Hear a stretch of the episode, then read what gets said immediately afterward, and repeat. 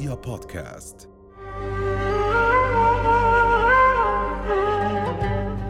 السلام عليكم ورحمة الله وبركاته. أيها الأعزاء أحييكم ودوما على المحبة نلقاكم شخصية ليست كأي شخصية. شخصية هي من أعظم الشخصيات التي ولدها التاريخ. يشعر الإنسان أمامها بالتضاؤل. يشعر بأنه لن يستطيع أن يفيها قدرها. هذه الشخصية أحيت أمة بل صنعت أمة.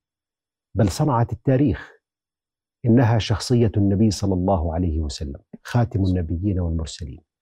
الحديث عن هذه الشخصية هو حديث عن حقيقة الإيمان هو حديث عن معنى الرحمة وهو حديث عن أولئك الملايين أكثر من 200 مليار أو دعنا نقول ملياري إنسان في هذا العالم تهفو قلوبهم كلما ذكر اسم محمد صلى الله عليه وسلم.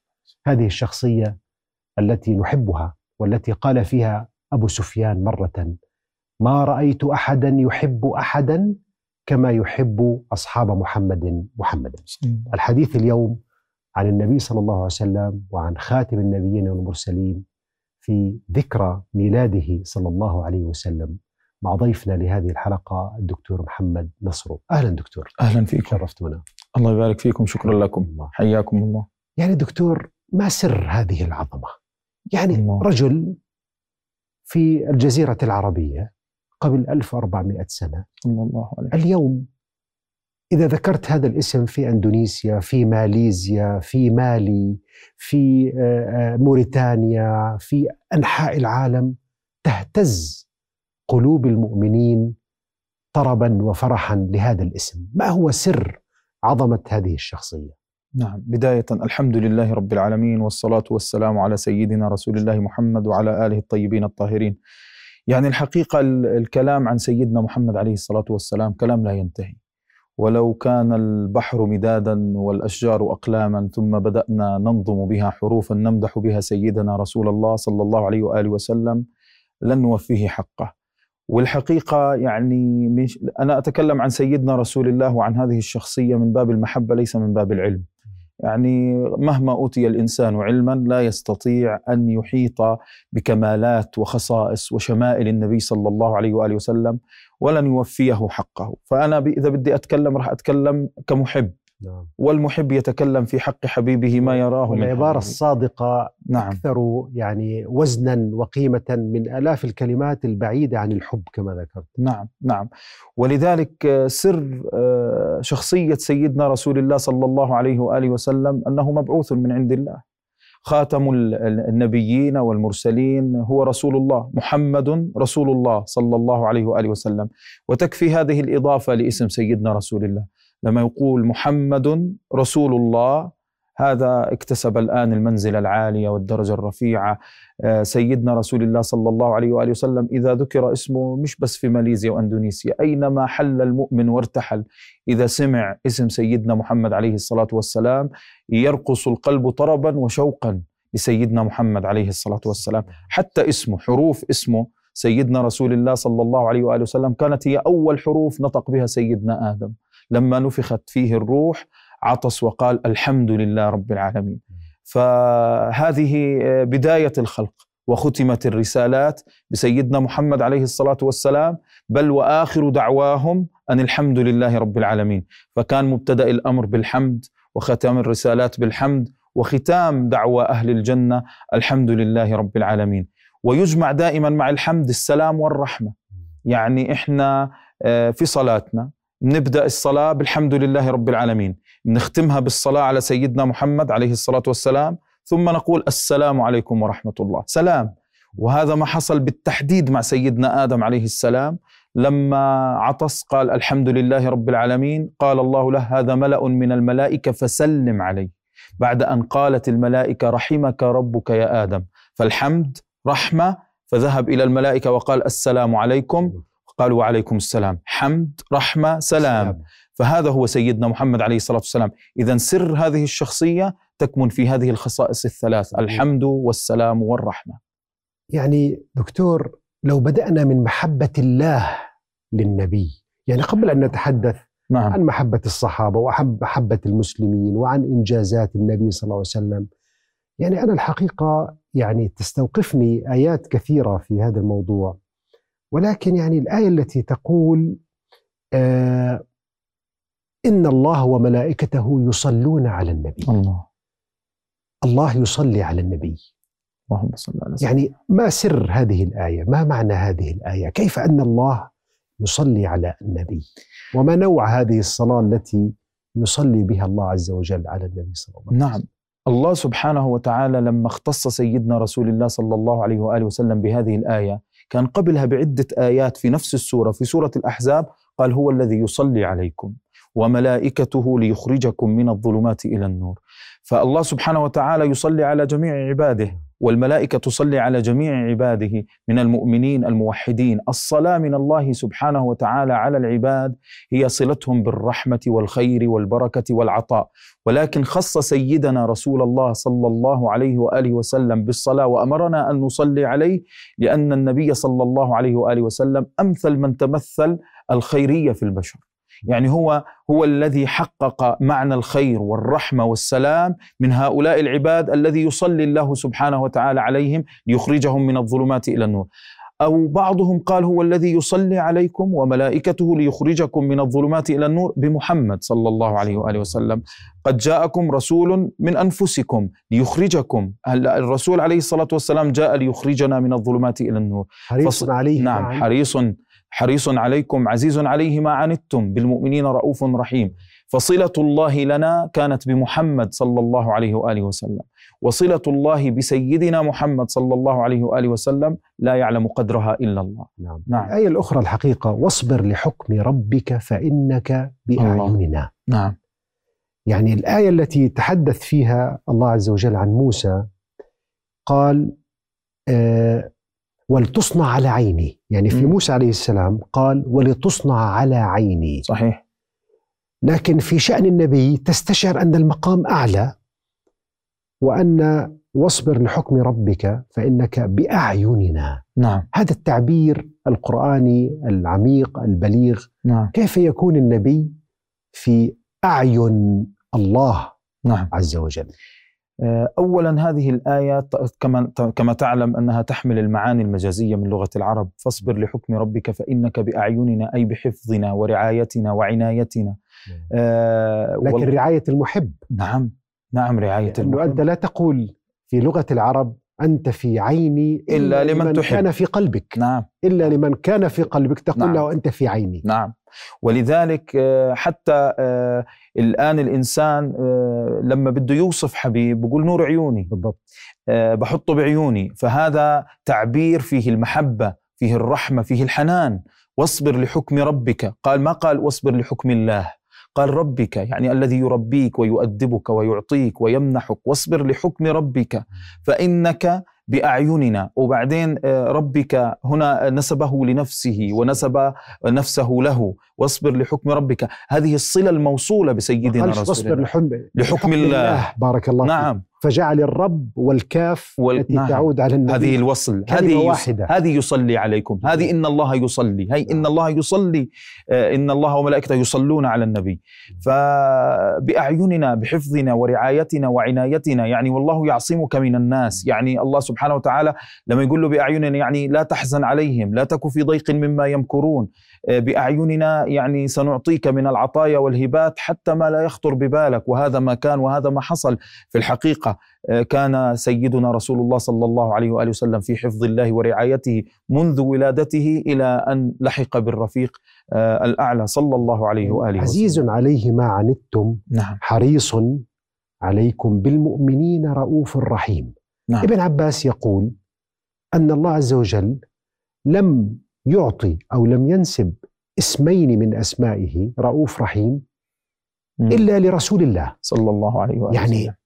هذه الخصوصية هذه الميزة. رؤوف رحيم طبعا اسم الله بالألف واللام الرؤوف الرحيم. نعم نعم. ولكن أن يصف إنسان خلقه وميزه وأن يعطيه الرأفة والرحمة ما سر هذه الفاصلة القرآنية هذه الخاتمة الجميلة التي خص بها النبي صلى الله عليه وسلم. جميل جدا. سيدي هذا سر في تكوين سيدنا محمد عليه الصلاة والسلام. تكوين سيدنا محمد عليه الصلاة والسلام كان تكوينا خاصا من رحمة الله ومن رأفته لدرجة أن الحصى إذا مسها سبحت بيده. من شدة ما تشعر من اللين والرفق والحنان. يسمع تسبيح الحصى. كان إذا سار في الطرقات انحنت لتظله الأشجار. كان صلى الله عليه وآله وسلم آه، يعني تأتيه آه، الناقة فتشكو له صاحبها. يأتيه الذئب فيطأطئ رأسه بين يديه. الشجرة تأتيه تسير على ساق. هذه من رحمته ومن رأفته الرجل يريد قتله فيضع يده على صدره نعم. فيصبح من الأحبة ومن الصحابة ويعتنق الإسلام. هذه القصة ول... أيضا نعم. ولذلك معروف. فبما رحمة من الله لنت لهم ولو كنت فظا غليظ القلب لانفضوا من حولك. نعم. هذه رحمته رحمته صلى الله عليه وآله وسلم بالجمادات. الجذع الذي كان يخطب عليه النبي صلى أو يخطب عليه في الصلاة لما اتخذ له منبر من خشب أن أن الجذع فنزل فاحتضنه. سمع الصحابة أنين الجذع فاحتضنه وقال لولا لو, لو أني لم أفعل ذلك لسمعتم أنينه إلى يوم القيامة. احتضنه حتى يرفق به. فهذه من رحمته صلى الله عليه وآله وسلم.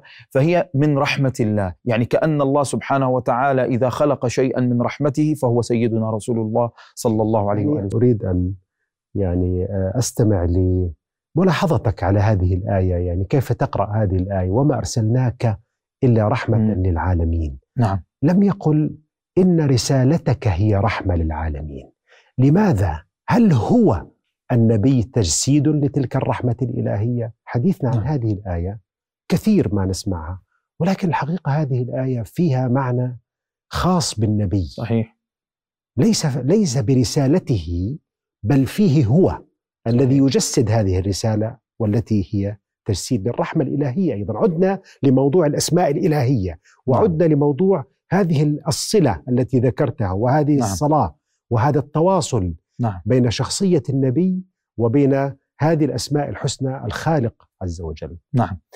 الآية وما أرسلناك إلا رحمة للعالمين أول شيء هو الذي يرسل الرياح بشرا بين يدي رحمته. نعم. فإرسال الرياح وإرسال الرسل. فالإرسال دائما يكون هو ترك الخير أن يجري في مجاريه. هذا الإرسال الترك ترك الخير أن ي... أن أن ي... يعني يأخذ راحته ويروح الخير حيثما أراده الله. فيه كثرة ووفرة. كثرة ووفرة وأينما حل نفع. نعم. وأينما حل حلت البركة وحل الخير. جميل. فالنبي صلى الله عليه وآله وسلم بذاته جسدا وبروحه وبرسالته كان رحمة. صلى الله عليه وآله وسلم. بوجوده بين الناس رحمة. وبانتقاله إلى الرفيق الأعلى رحمة. حتى بذكره رحمة. مجرد أن تصلي على سيدنا رسول الله تقول اللهم صل على سيدنا محمد وعلى آله يصلي الله بك عليها عشرة حتى بذكره رحمة. فلما نقول وما أرسلناك إلا رحمة لا تتمثل فقط بالأوامر والنواهي كما يفهمها البعض. أن الأوامر رحمة والنواهي رحمة إنما أمر ليرحم ونهى ليرحم. هذه جزء من الرحمة ولكن الرحمة بذكره رحمة. بحبه رحمة. المرء مع من أحب يوم القيامة. لما جاء رجل إلى النبي صلى الله عليه وآله وسلم قال له لا أملك من أمري إلا أني أحب الله ورسوله. قال أنت مع من أحببت يوم القيامة؟ بالحب رحمة. لعلنا لا نجد لنا بضاعة يوم القيامة إلا محبتنا لرسول الله صلى الله عليه وآله وسلم. فتكون بذلك رحمة بذكره رحمه بالنظر إليه رحمة. النظر إلى سيدنا رسول الله صلى الله عليه وآله وسلم رحمة. البعض اليوم قد يحكي لك يا أخي سيدنا محمد مات وما محمد إلا رسول قد خلت من قبله الرسل. أقول أنا عيب نقول مات. لأنه إذا الشهداء عند ربهم أحياء يرزقون. كيف فالأنبياء وكيف بخير الأنبياء سيدنا محمد عليه الصلاة والسلام؟ وهو الذي قال الأنبياء أحياء في قبورهم يصلون يصلون يعني يدعون يطلبون الرحمة لأقوامهم. إن أعمالكم معروضة علي. فما, فما وجدت من خير حمدت الله وما وجدت من شر استغفرت الله لكم. هذا سيدنا محمد عليه الصلاة والسلام. حتى بعد انتقاله إلى الرفيق الأعلى بحبش أقول بعد موته حتى بعد انتقاله يكون رحمة صلى الله عليه وآله وسلم. وبعدين قال للعالمين ما قالش للمسلمين. يعني وما ارسلناك الا رحمه للعالمين. ما قالش للمسلمين. كيف هنا؟ والله سؤال نعم. يعني وجيه دكتور محمد. يعني هو رحمة لمن آمن به معقولة ومفهومة. نعم. أن النبي رحمة لمن اتبعه. لكن كيف يكون النبي رحمة لمن لم يتبعه؟ نعم. رحمة بالإبلاغ. هو مجرد أن يبلغنا الله سبحانه وتعالى مجرد الإبلاغ هذه رحمة من الله. ويقال في الأمثال قد أعذر من أنذر وقد أعذر من أنذر. فمجرد ما أنذر النبي صلى الله عليه وآله وسلم هذه رحمة. لما الأب يحذر ابنه مرة وتنتين وثلاث هذا الإنذار بيكون رحمة. هذه رحمة. يعني صوره من صور الرحمة التي يشتمل عليها إرساله للعالمين. رحمة للعالمين. أن النبي صلى الله عليه وآله وسلم لما جاءه سيدنا جبريل ومعه ملك الجبال قال له اجعلني أطبق عليهم الاخشبين لم يؤمنوا به نعم. لم يتبعوه. فقال له لا يا أخي عسى الله أن يخرج من أصلابهم من يقول لا إله إلا الله. في معركة أحد آه، مشركين وأدموا وجهه وكسروا رباعيته ويعني أوقعوه في في في أذى شديد ومع ذلك لما رفع إيديه إلى السماء قال اللهم اهد قومي اللهم اغفر لقومي فإنهم لا يعلمون. فكانت النتيجة خالد بن الوليد فكانت النتيجة عكرم. لم يكونوا مؤمنين فهو كان يدعو لغير ال ال ال اليوم بيحكي لك هل يجوز الدعاء لغير المسلمين؟ نعم الآن هو كان يدعو لمشركين في أرض معركة في حرب والدماء تسيل من وجهه. محمد هاي نقطة يعني فعلا مهمة. أمة النبي صلى الله عليه وآله وسلم. هي العالم. صحيح. وبالتالي ليسوا العرب يعني كل صحيح. نبي له قوم لكن النبي أمته. الناس كافة. وبالتالي حتى الحديث الذي يقول يوم القيامة أن النبي يقول أمتي أمتي. نعم. يعني لماذا كثيرا ما يفهم أن النبي قد اقتصرت أمته على من استجاب له فقط وننسى أن النبي قلبه كاد يذهب حسرة وألما على أولئك الذين هو بعث لهم وهم العالمين. نعم. لماذا لا نعمق هذا الخطاب الذي يشعرنا بمحبة النبي ورحمة النبي حتى بمن لم يؤمن به؟ نعم. فلماذا قصرنا رحمته صلى الله عليه وسلم عليه الصلاة والسلام. على من آمن به وجعلنا كأنه نبي قومي أو نعم. أنه نبي لفئة من الناس؟ صحيح. يعني هون فقط ملاحظة حول هذه الفكرة.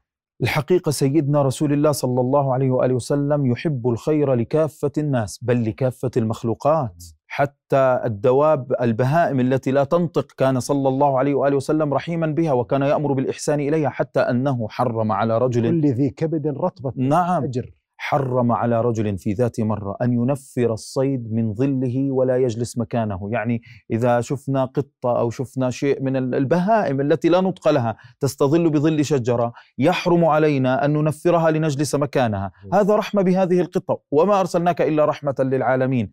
ولذلك وحرم آه، قطف الثمار قبل أن تنضج. رحمة بالشجر. يعني حرم أشياء كثيرة. فكيف برحمته في الناس حتى لو لم يكونوا به من المؤمنين؟ هو كان يدعو لهم لم يكن يدعو عليهم.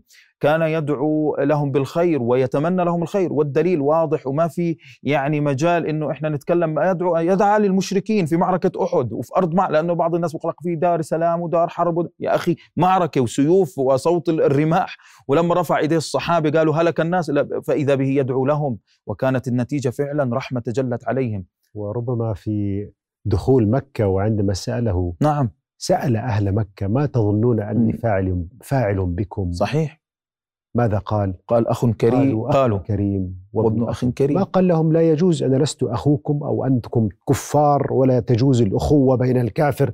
كما للأسف هذا الخطاب صحيح. دكتور محمد الذي لم يصل إلى شيء من مستوى الرسالة. يعني هناك خطاب بعيد كل البعد عن وما أرسلناك إلا رحمة للعالمين. صحيح.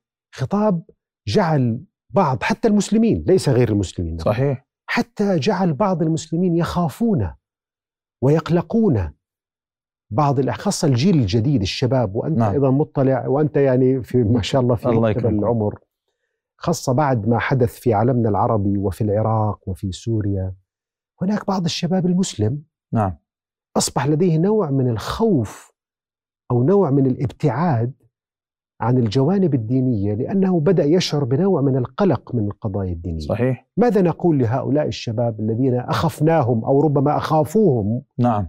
تلك الفئة التي يعني أساءت للإسلام باسم الإسلام. ماذا نقول لهذه الفئة؟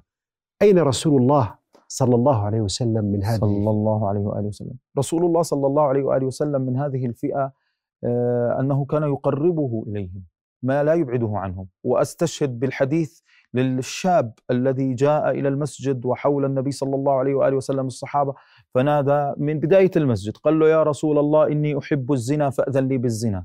ما قال له أخرج ولا غضب منه ولا قال له أنت كافر وكيف تريد مني أن أبيح لك ما حرمه الله وإباحة المحرمات هذه من الكفر؟ ولم ينفره ولم يأمر أحدا بضربه ولا بزجره. قال له أدنوا مني. أي اقترب مني. فإذا هذا هو رسول الله. يقرب البعيد ويتلقى القريب يعني بال- بالأحضان لا يبعد الناس. واحد اقترب من بعده ليه؟ قال له أدنوا مني. فلما دنا منه وضع يده على صدره. وقال له أترضاه لأمك أترضاه لعمتك أترضاه لخالتك. قال لا يا رسول الله. شوف الحوار والهدوء والرحمة. أول شيء أدنوا مني رحمة. وأنا متأكد أنه كانت بشاشة وجه النبي صلى الله عليه وآله وسلم. جعلت هذا الشاب يدنو مهرولا. لأنه لو ما كان يبش بوجهه ويبتسم لفر الرجل خائفا ظن أن النبي صلى الله عليه وسلم يريد أن يقتله. لأنه لو واحد يقول لك أدنوا مني وهو مكشر بتخاف منه وبتهرب. بس لما قال له أدنوا مني أكيد شعر الرجل هذا الشاب الصغير بالطمأنينة. ما في تقطيب الجبين والكشرة ما في.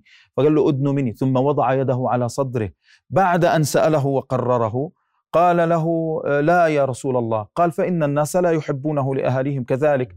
فقال ثم قال النبي صلى الله عليه وآله وسلم اللهم طهر قلبه. دعاله دكتور محمد آيتين كريمتين. لنبيين كلاهما من أعظم الأنبياء نعم. من يعني أولو العزم صحيح. الخمسة أولو العزم النبي محمد صلى الله عليه وسلم والنبي موسى عليه السلام. موسى عليه السلام قال في حقه موسى يقول وعجلت إليك ربي لترضى. نعم. والله عز وجل يقول في حق رسوله ولسوف يعطيك ربك فترضى. ما قصة هذا الرضا؟ نعم. وما قصة أن الله يريد أن يرضي محمدا صلى الله عليه وسلم. وأي رضا هذا؟ نعم آه هذه تتمثل في قوله سبحانه وتعالى عن المؤمنين حتى الأنبياء كانوا قدوة للمؤمنين يمثلون المؤمنين في سلوكاتهم. حتى يقتدي المؤمن يكون له قدوة. فقال الله سبحانه وتعالى رضي الله عنهم ورضوا عنه.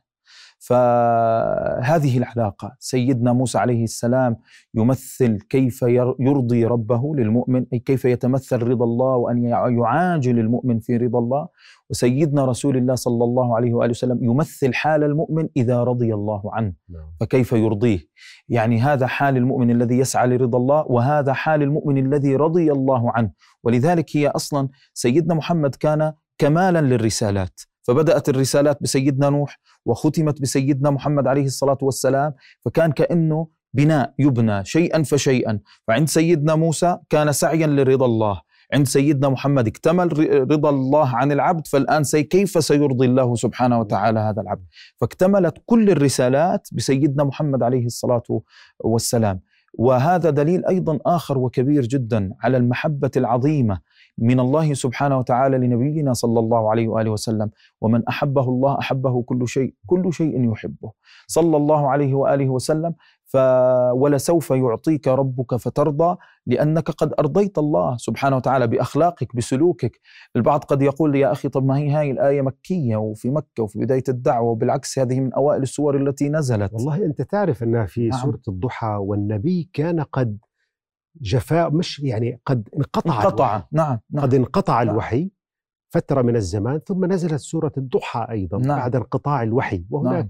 عدة آراء كم هي الفترة التي انقطع الوحي صحيح ولكن حتى يقول لنبيه يعني أن هذا الحب وهذا الوداد لن بينك وبين. الله مهما كانت فترة انقطاع الوحي فسيبقى هذا الحب وليكون هناك إشارة أن الحب من الله لعبده ليس بكثرة أعماله ولا بكثرة صلاته ولا بكثرة صيامه بل بنوعية ما يقدمه العبد لله رب العالمين بنوعية أخلاقه بسلامة صدره وقلبه ب- بصدقه بصدقه هل, هل هناك نعم. المعذرة علاقة بين شدة الابتلاء والألم التي رأينا كيف رسول الله صلى, صلى الله عليه الله وسلم عليه وسلم. عانى نعم. آلام وعانى معاناة في الدعوة كبيرة جدا من نعم. تكذيب ومن أذى ومن تهم وساحر ومعلم مجنون وكذا.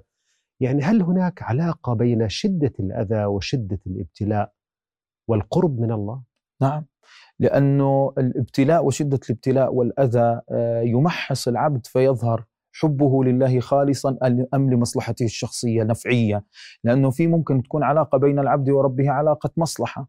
أنا يا ربي أصلي وأصوم وأدعي أني أحبك حتى تعطيني. فإن قطع العطاء انقطع غضب, غضب. وسخط إن أعطوا منها رضوا وإن لم يعطوا منها فإذا هم يسخطون. ومن الناس من يعبد الله على حرف إن أصابه خير اطمأن به وإن أصابته فتنة انقلب على وجهه خسر الدنيا والآخرة.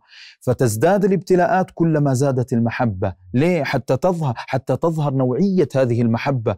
نحن نحب الله سبحانه وتعالى لأنه الله. ليس لأن نريد شيئا. يعني اليوم بعض الناس بتلاقيه يتقرب إلى الله إذا عنده امتحان شبابنا عندهم توجيه عندهم جامعة بتقرب إلى الله وبيصلي.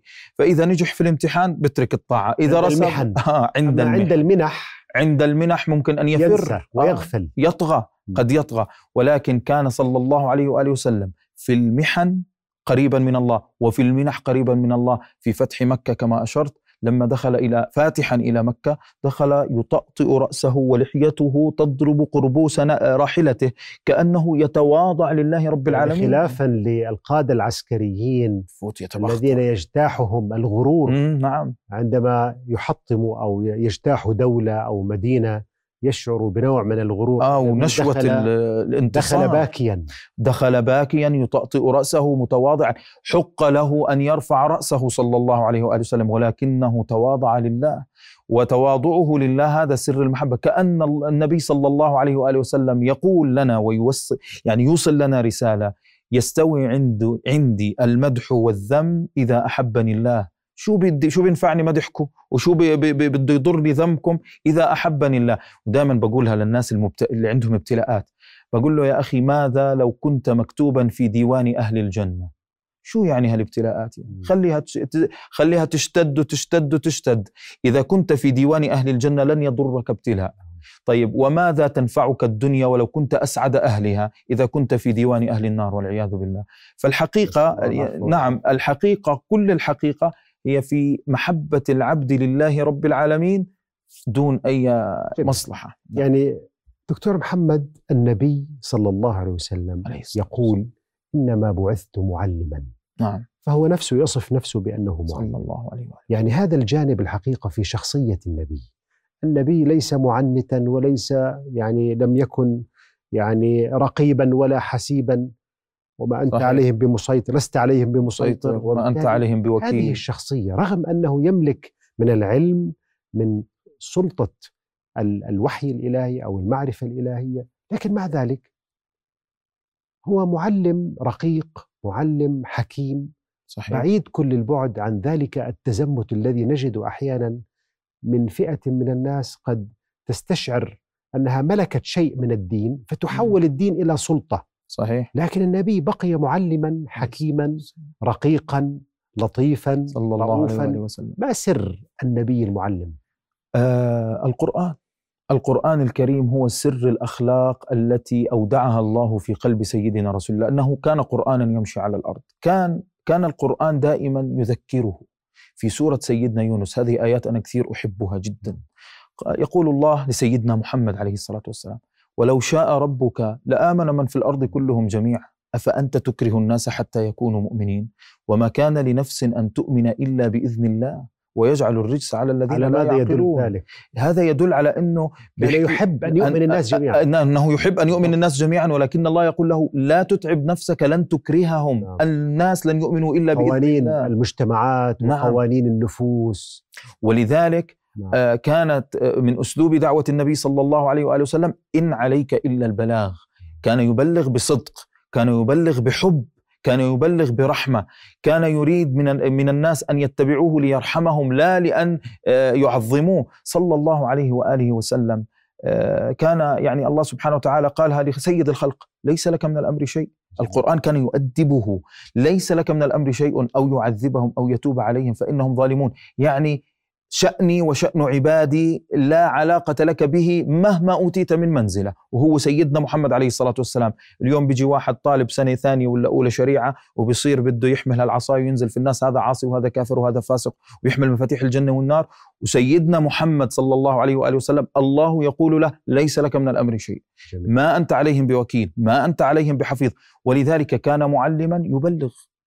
إن عليك إلا البلاغ. سيدنا نوح عليه السلام ألف سنة إلا خمسين عاما يدعو قومه لم يؤمن به حتى ابنه. جميل. سؤال وأنا سئلت هذا السؤال الحقيقة آه لماذا تحب النبي محمد؟ ما الذي أعجبك في النبي محمد صلى الله عليه وسلم حتى أنك أنت آمنت به واتبعت سؤال مباشر وربما نعم. نحن كمسلمين غير معتادين صحيح. على هذا النوع من الأسئلة المباشرة ولكن فعلا سؤال معقول وجوهر صحيح صحيح. نعم. أنا بالنسبة لي شخصيا, شخصيا. كل شيء سيدنا محمد يعجبني فيه ولكن أكثر شيء يعني جعل محبة أو يلفت نعم, نعم هو لفت انتباهي أكثر شيء لف وهو بجوز أكثر شيء أنا بحاجته نعم. الحقيقة. أكثر شيء لفت انتباهي بشخصية سيدنا رسول الله أنه حنون. نعم. الحنان أنه يقرب العاصي ويستره ولا يقرعه ولا يتهمه ولا يتهم النوايا. لما لما وجدوا هذا وهي الآية اللي لفتت انتباهي لهذا الخلق آية في سورة التوبة. يقولون هو أذن. يعني بيصدق أي شيء بنحكى له. يعني لما كان يأتي المنافق المنافق كاذب ويؤتى الإنسان في الدنيا من الفراسة والخبرة والعلم يعلم إنه هذا الرجل بيحكي صح أو بيحكي غلط بيحكي صدق أو بيحكي كذب. سيدنا محمد عليه الصلاة والسلام أي كلمة تقال له كان يصدقها. ليه؟ لأنه صادق.